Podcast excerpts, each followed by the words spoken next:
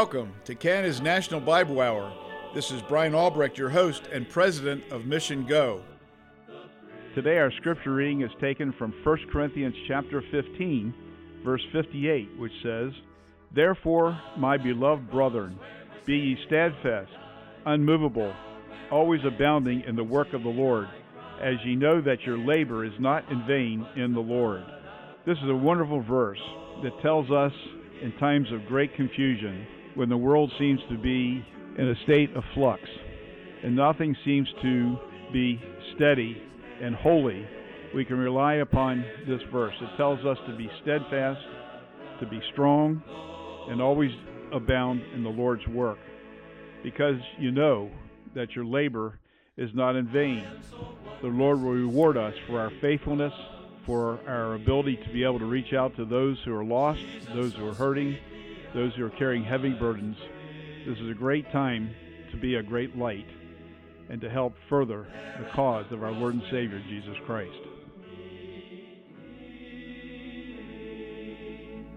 Glory to His name. Glory to His name. Glory to His name.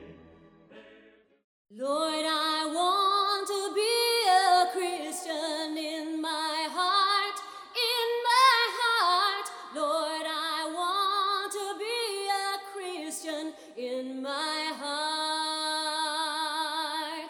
In my heart. In my heart. In my heart. In my heart. Lord, I want to be a Christian in my heart. In my heart. Lord, I want to be more loving in my heart. In my heart. Lord, I want to be more loving in my heart. In my heart. In my heart. In my heart. In my heart. Lord, I want to be more loving in my heart. In my heart.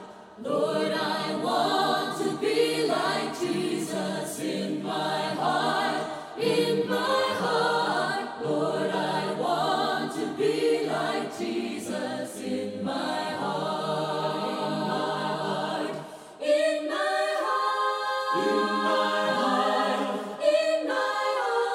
In my heart. Lord, I want to be like Jesus in my heart. In my heart.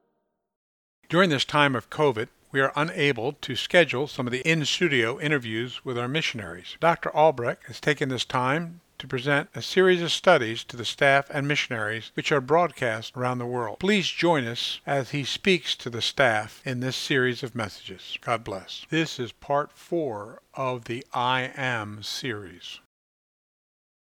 He's our light. As we follow him, as we live holy lives, as we do the due diligence that we need to do each day, as we pray, as we read God's word, as we saturate ourselves with God's truth, God blesses us. God gives us light. There are times in my life, and I know there are times in your life, when you read the scriptures and you just feel like God is talking to you. And it's such a wonderful, warm, just a glorious feeling that you get, because you know God's speaking, and you know God's a part of your life, and you know God's trying to tell you something, or God wants you to do something. It's just so amazing when those things happen, and that's where we want to live. We want to live in the light. This whole world is dark. It's sinful. It's perverted. The people here have reprobate minds. I was reading that this morning, and my reading this morning was Romans one eighteen and following, have all these perversions of sexual sins and how we have reprobate minds and how so far it is away from God's truth. But we have the light. And in this dark place, this dark place that we minister, this dark, dark place where we live, we have the privilege of being lights to share the good news of the gospel, to see people come to Christ, to see people make that decision which is which will change their destiny from a place of destruction, a place of judgment, to a place of life, eternal life, and presence with the Lord Jesus Christ. What a privilege we have to share the gospel of Christ.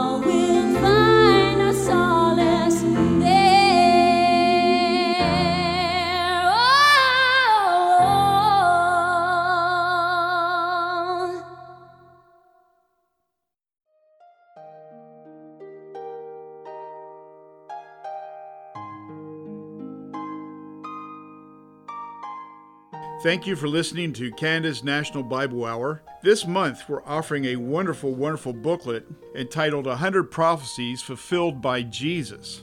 This booklet is really rich in that it describes the prophecy from the Old Testament, then it gives the Old Testament reference and the verse, and then it gives the New Testament fulfillment that Jesus did during his ministry.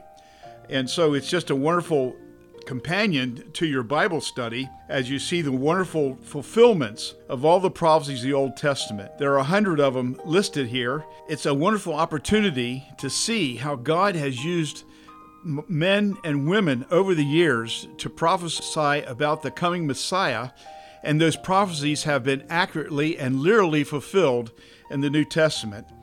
And it really lets you see how God has preserved His Word over all these years. And we know if all the prophecies of the Jesus coming and His first advent are true, we know that the prophecies for the second advent, which are many, many more, will also be fulfilled literally just like the first hundred were fulfilled. So to get your copy, you can write to Canada's National Bible Hour, Box twelve ten, Saint Catharines, Ontario, L two R seven A seven, or in the United States at Box twenty ten, Buffalo, New York, one four two three one, and just say one hundred Prophecies, and we'll be sure to forward your copy ASAP. Thank you.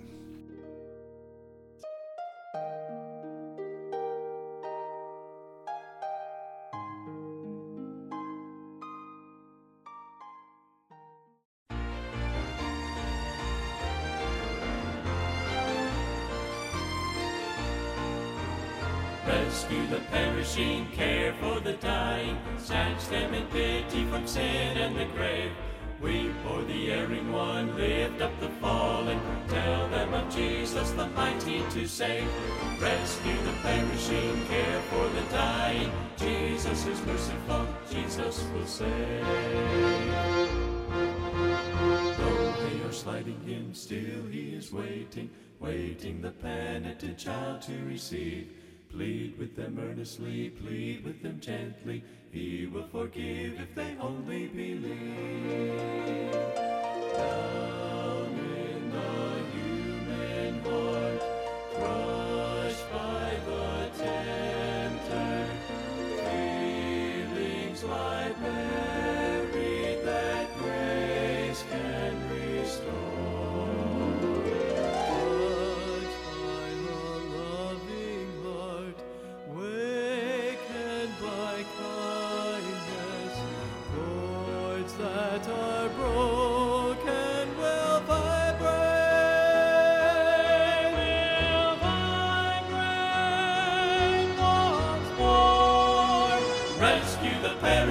Care for the dying, Jesus is merciful, Jesus will save.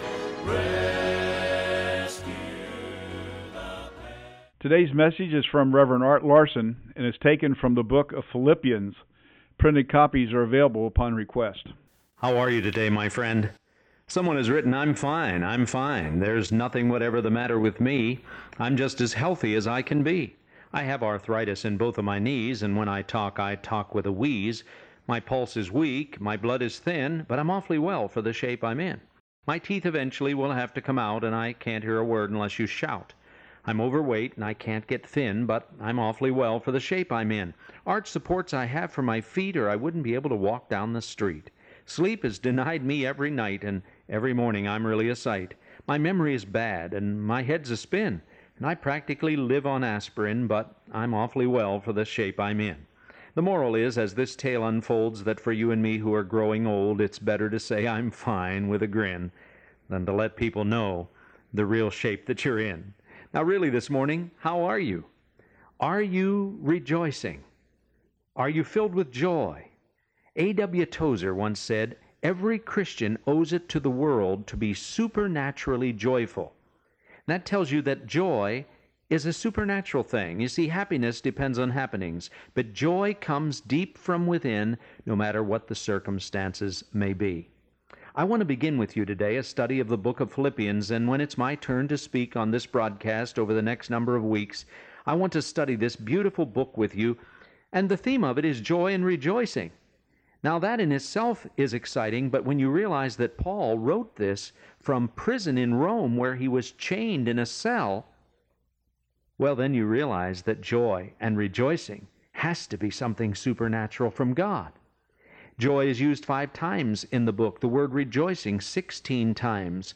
And of course, Paul refers again and again to the Lord Jesus Christ, who said, these things have I said to you, these things have I shared with you, that my joy might be in you, and that your, your joy, therefore, might be full, fullness of joy. You see, the book of Philippians is about the Christian life. Someone has said chapter one is the power of the Christian life, Christ. Chapter two is the pattern of the Christian life, Christ. Chapter three is the purpose for the Christian life, Christ. Chapter four is the provision of the Christian life, Christ. And then someone has said, if you take the term rejoicing and outline the book of Philippians, chapter one is the secret of rejoicing, chapter two is the source of rejoicing, chapter three is the satisfaction of rejoicing, chapter four is the strength of rejoicing, and it's all centered in the person of the Lord Jesus Christ. Listen to Paul as he begins this letter. Paul and Timothy, the servants of the of Jesus Christ, to all the saints in Christ Jesus who are at Philippi with the bishops and deacons. Paul says he and Timothy are servants. The word there is the Greek word doulos, which means bond slave. Christ had mastered them. And as we look at this first chapter under the mastery of Christ, we will see that Paul's concerned about the master's people, and then he's committed to the master's proclamation, and then he's contented with the master's plan. And in these studies, we're going to look at this wonderful first chapter and then go on through all of the four chapters of the book of Philippians. That notice that Paul also writes to those who are the saints in Christ Jesus. The word saints is the Greek word hagios, which refers to holy or sanctified, which means set apart for God's holy use. You see, when you come to know Christ, you are His forever, and He sets you apart for His holy use, and your life becomes different. That's why Paul wrote to the Corinthians and said, therefore, if anyone be in Christ, he is a new creature. Old things are passed away, and all things become new. So now look at verse one again and listen to the term. To all the saints in Christ Jesus at Philippi. If you're in Christ Jesus and at Philippi, you're saved. But if you're only at Christ Jesus and you haven't come in yet, and you're in whatever city you're in, Philippi or wherever else, if you're only at Christ Jesus and in Philippi, you're lost. But if you're in Christ Jesus and at Philippi, you're saved. I trust you're in Christ today. Now, I want you to notice from verses three to eleven, which is far, which is as far as we'll get today, that Paul says three things to these people that he writes to in Philippi. He first of all says, I have you on my mind, verses three, four, five, and six. He says, I have you in my heart, verses seven and eight. And then he says, I have you in my prayers, verses nine, ten, eleven. That's a pretty good plan to follow for any Christian in their relationship to other believers. Notice Paul says, I have you on my mind. Let me read you these verses. I thank my God upon every remembrance of you, always in every prayer of mine for you all, making request with joy for your fellowship in the gospel from the first day until now, being confident of this very thing, that he who has begun a good work in you will perform it until the day of Jesus Christ. Paul is saying, I have you on my mind.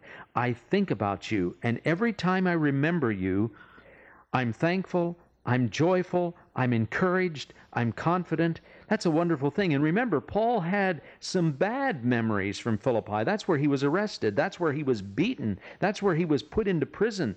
But later, that Philippian jailer that even had beat him came to know Jesus Christ as his Savior, and all of his family, and they were baptized and began to witness for the Lord. You read this in Acts chapter sixteen.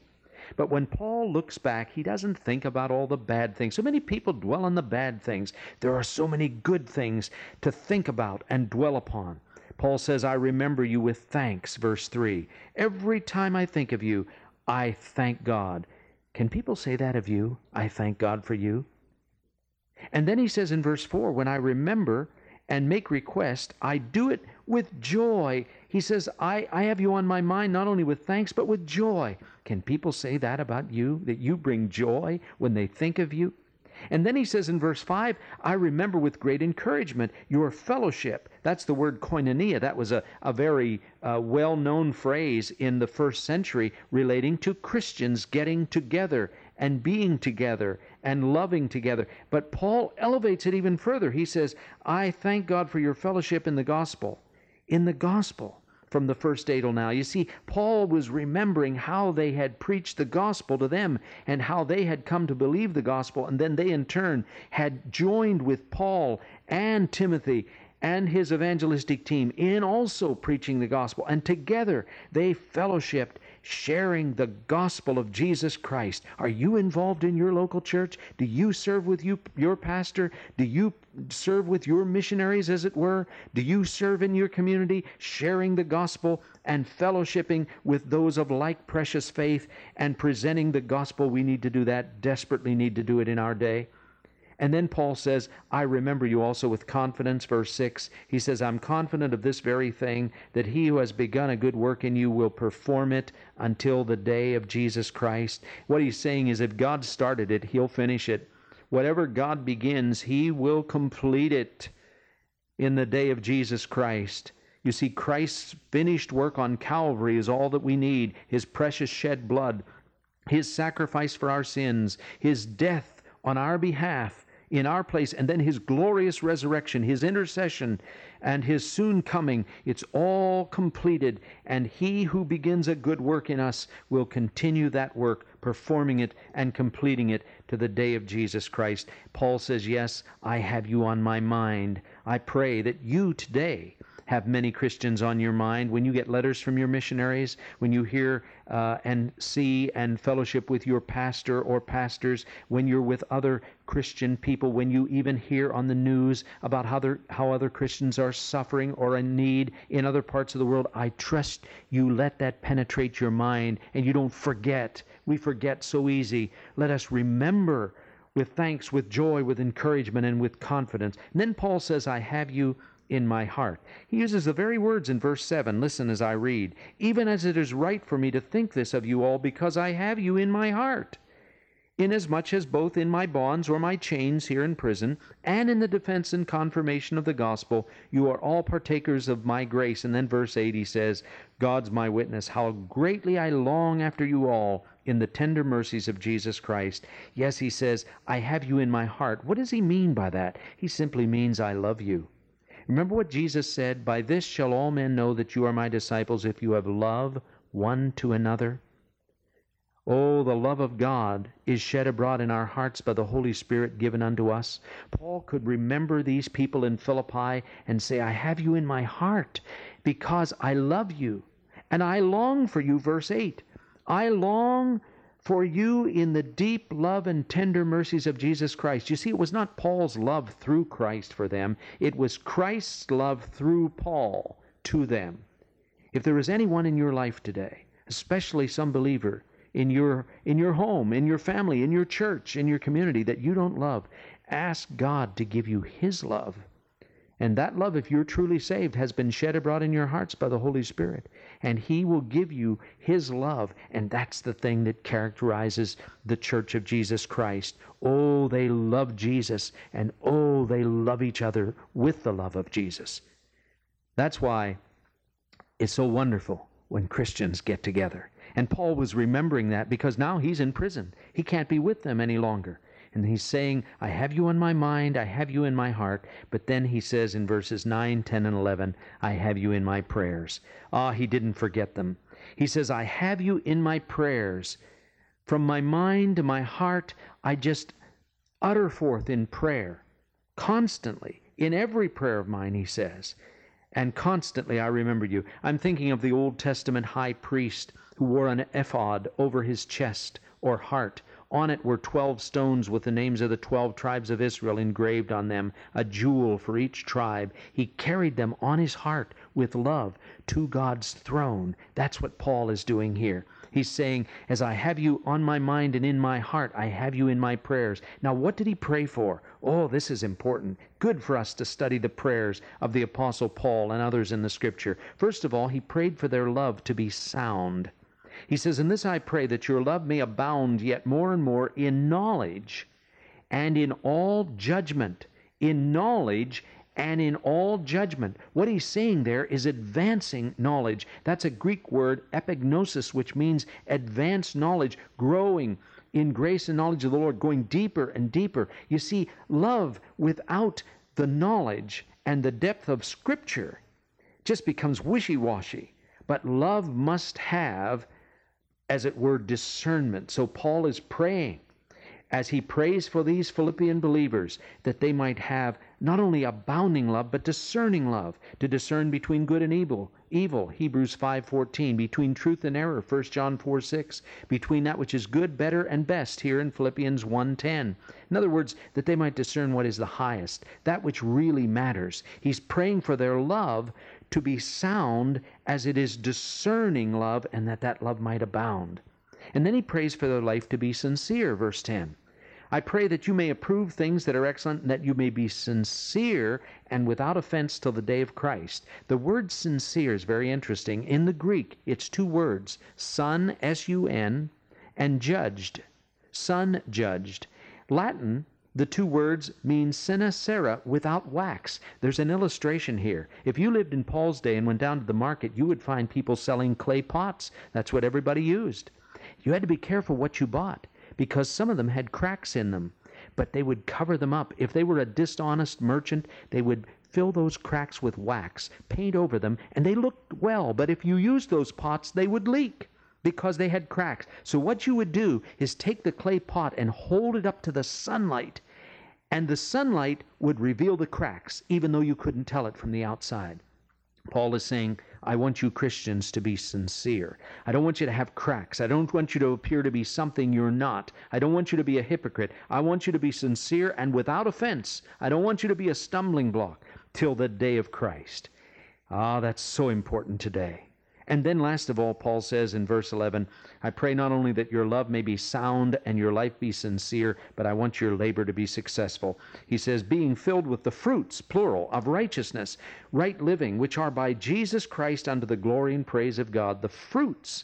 Now, what is the fruit of the Spirit? Love, joy, peace, long-suffering, gentleness, goodness, faith, meekness, temperance. And if those fruits are in our lives of character, then our labor will always produce eternal fruit to the glory of God.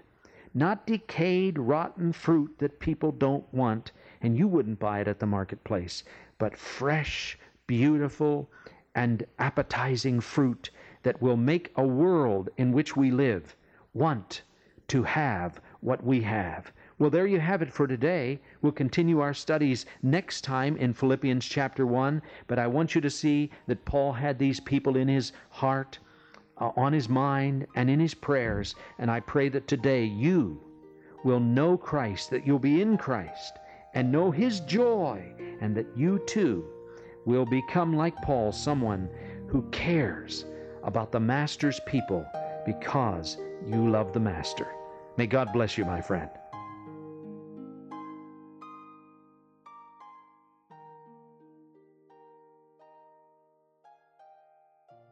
I trust the message you just heard will be meaningful to you throughout this next week, and you can apply it to your own life. The Bible says, for God so loved the world that he gave a gift, he gave his only begotten Son. Whosoever believes in him shall not perish, but have eternal life. God's a holy God, a righteous God, and can't be in the presence of sin. And so there had to be an appeasement to appease the justice of God. And the Lord Jesus is the one who did that for you, and he did that for me. He died there in your place because you and I and the whole world, for the Bible says all have sinned and come short of the glory of God. We've all done bad things, things that we're ashamed of, things that we shouldn't have done, that we know we were wrong. And so because of those things, we need to have a Savior, and Jesus is a Savior. He gives you the Holy Spirit. He's with you all the time. He guides and directs the thoughts and intents of your heart and helps you to live a better life. If you want the booklet, The one hundred Prophecies, which I think would be a great encouragement to you and a great blessing to your Bible study, please write to Canada's National Bible Hour, Box twelve ten, Saint Catharines, Ontario, L two R seven A seven, or in the United States at Box twenty ten, Buffalo, New York, one four two three one. You can also hear past broadcasts at w w w dot mission go dot org, M I S S I O N G O dot org. O R G. And please continue to remember us in your prayers, and I trust that God will continue to bless your life and go with you and meet your needs throughout the next week.